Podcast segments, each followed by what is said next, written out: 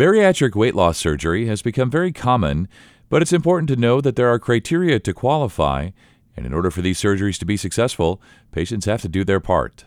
And joining me today to talk through things is Dr. Jonathan Mandelbaum. He's a bariatric surgeon and the Weight Loss Center medical director at Franciscan Health. This is the Franciscan Health Doc Pod. I'm Scott Webb. So, Doctor, thanks so much for your time today. We're going to talk about weight loss surgery, and it's uh, something that my mom had a couple of years ago, so I'm a little bit familiar with this. But for others who maybe aren't as familiar, let's just talk in general terms. When would someone be considering, or when should they consider weight loss surgery? We kind of go by this height weight number called your body mass index. And when once your body mass index gets up into the mid 30 range, if you look up what's a normal body mass index, it says 21 to 25. Once you get up to a body mass index into the mid to high 30s and certainly 40, that's when we start seeing medical problems that are directly related to being overweight. And so that's the time to start considering more serious weight loss measures. Yeah, and so for folks as they begin to possibly consider weight loss surgery, and from your perspective as an expert, what's the criteria for weight loss surgery? The criteria that are set out by what we call the ASMBS, which is the American Society of Metabolic and Bariatric Surgery, if you have a body mass index of 40, which for an average height female would be, say, 80 pounds overweight, and for an average size male, about 100 pounds overweight. The studies say that from a medical perspective that you would benefit from having a weight loss procedure.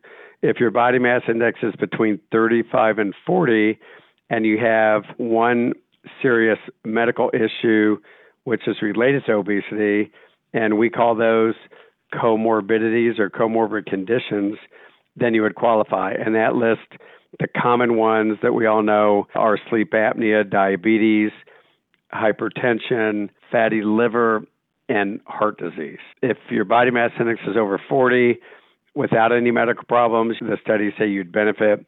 If it's in the 35 to 40 range and you have one of these serious medical problems that have at least an 80% chance of resolving with successful surgery, the studies say that you would be a candidate. There are some places where if your body mass index is between 30 and 34, and you have uncontrolled adult onset or type 2 diabetes, that would consider doing a weight loss procedure for you.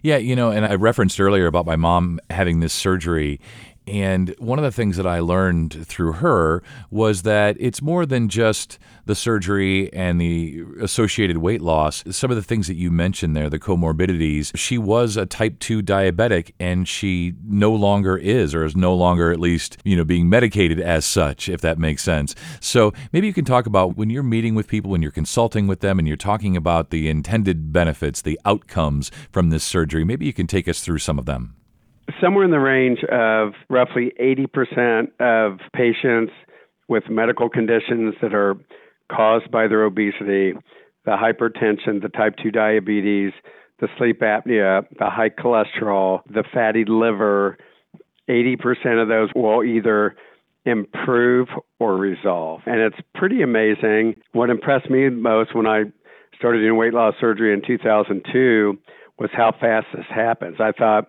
okay, they'll have to lose 50 pounds, they'll have to lose 100 pounds.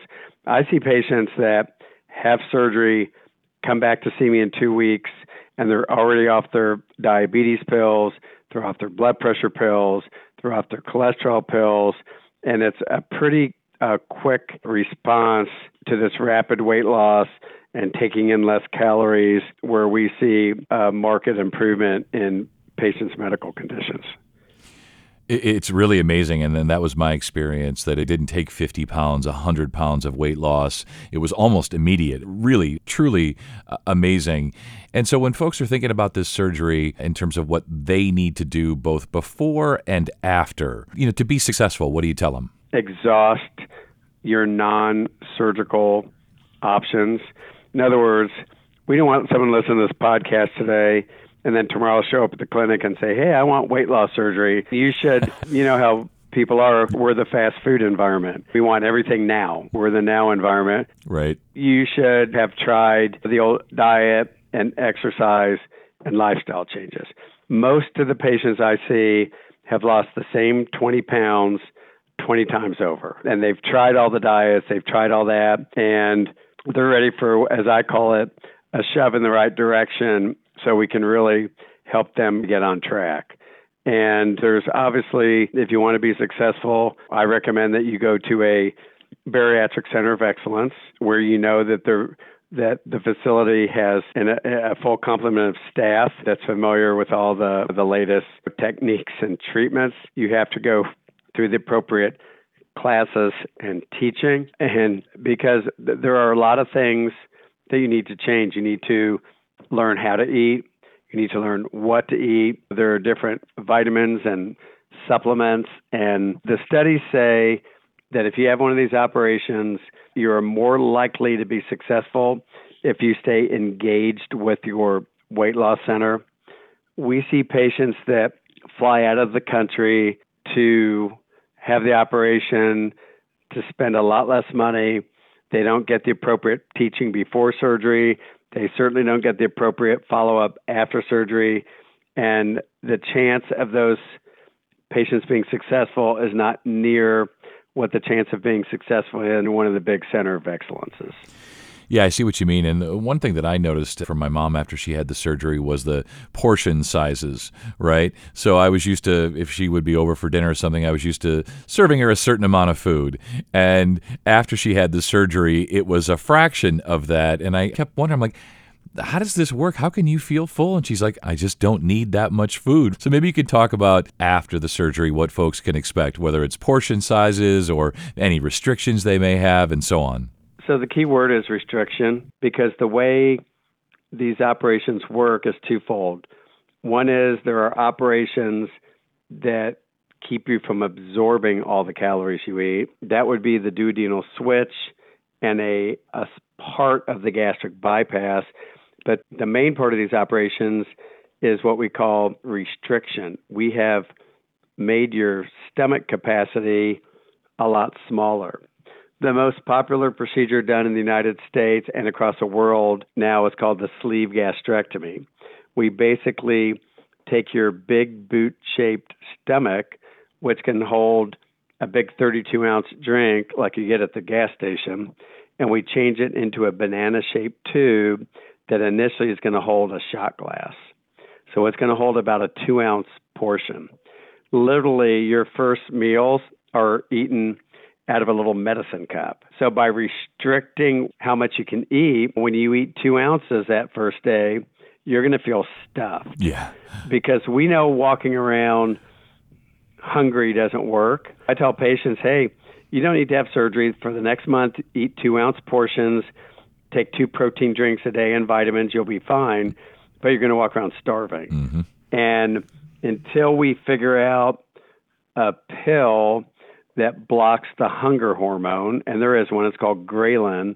Until we can figure out a way to block that hormone, what we need to do is we need to restrict what your stomach can hold so it sends a signal to your brain that you are full. And so basically, over the course of 18 months, we have patients, they measure their portions and they start out at two ounces. And then gradually over 18 months, they use bigger and bigger cups to where they're eating six to eight ounce portions. You know, I always tell my patients, eight ounce portion will fit basically on a small saucer. I say none of us go to the buffet line with only a saucer. Right. Unless it's to put a couple of rolls on next to our salad and our main dish. And so it's really about restricting your intake. So if, if you restrict your portion sizes and you're making healthy choices and you're getting out and walking and exercising, that's how these operations work and that's how you're successful. Yeah, that's perfect. As you said earlier, rounding it up about 80% of the time, this is successful. This has been really educational and fun today, Doctor. Thank you so much. You stay well. Okay, thank you. And for more information, visit franciscanhealth.org slash weight loss. And if you found this podcast helpful, please share it on your social channels and be sure to check out the full podcast library for additional topics of interest. This is the Franciscan Health Doc Pod. I'm Scott Webb. Stay well and We'll talk again next time.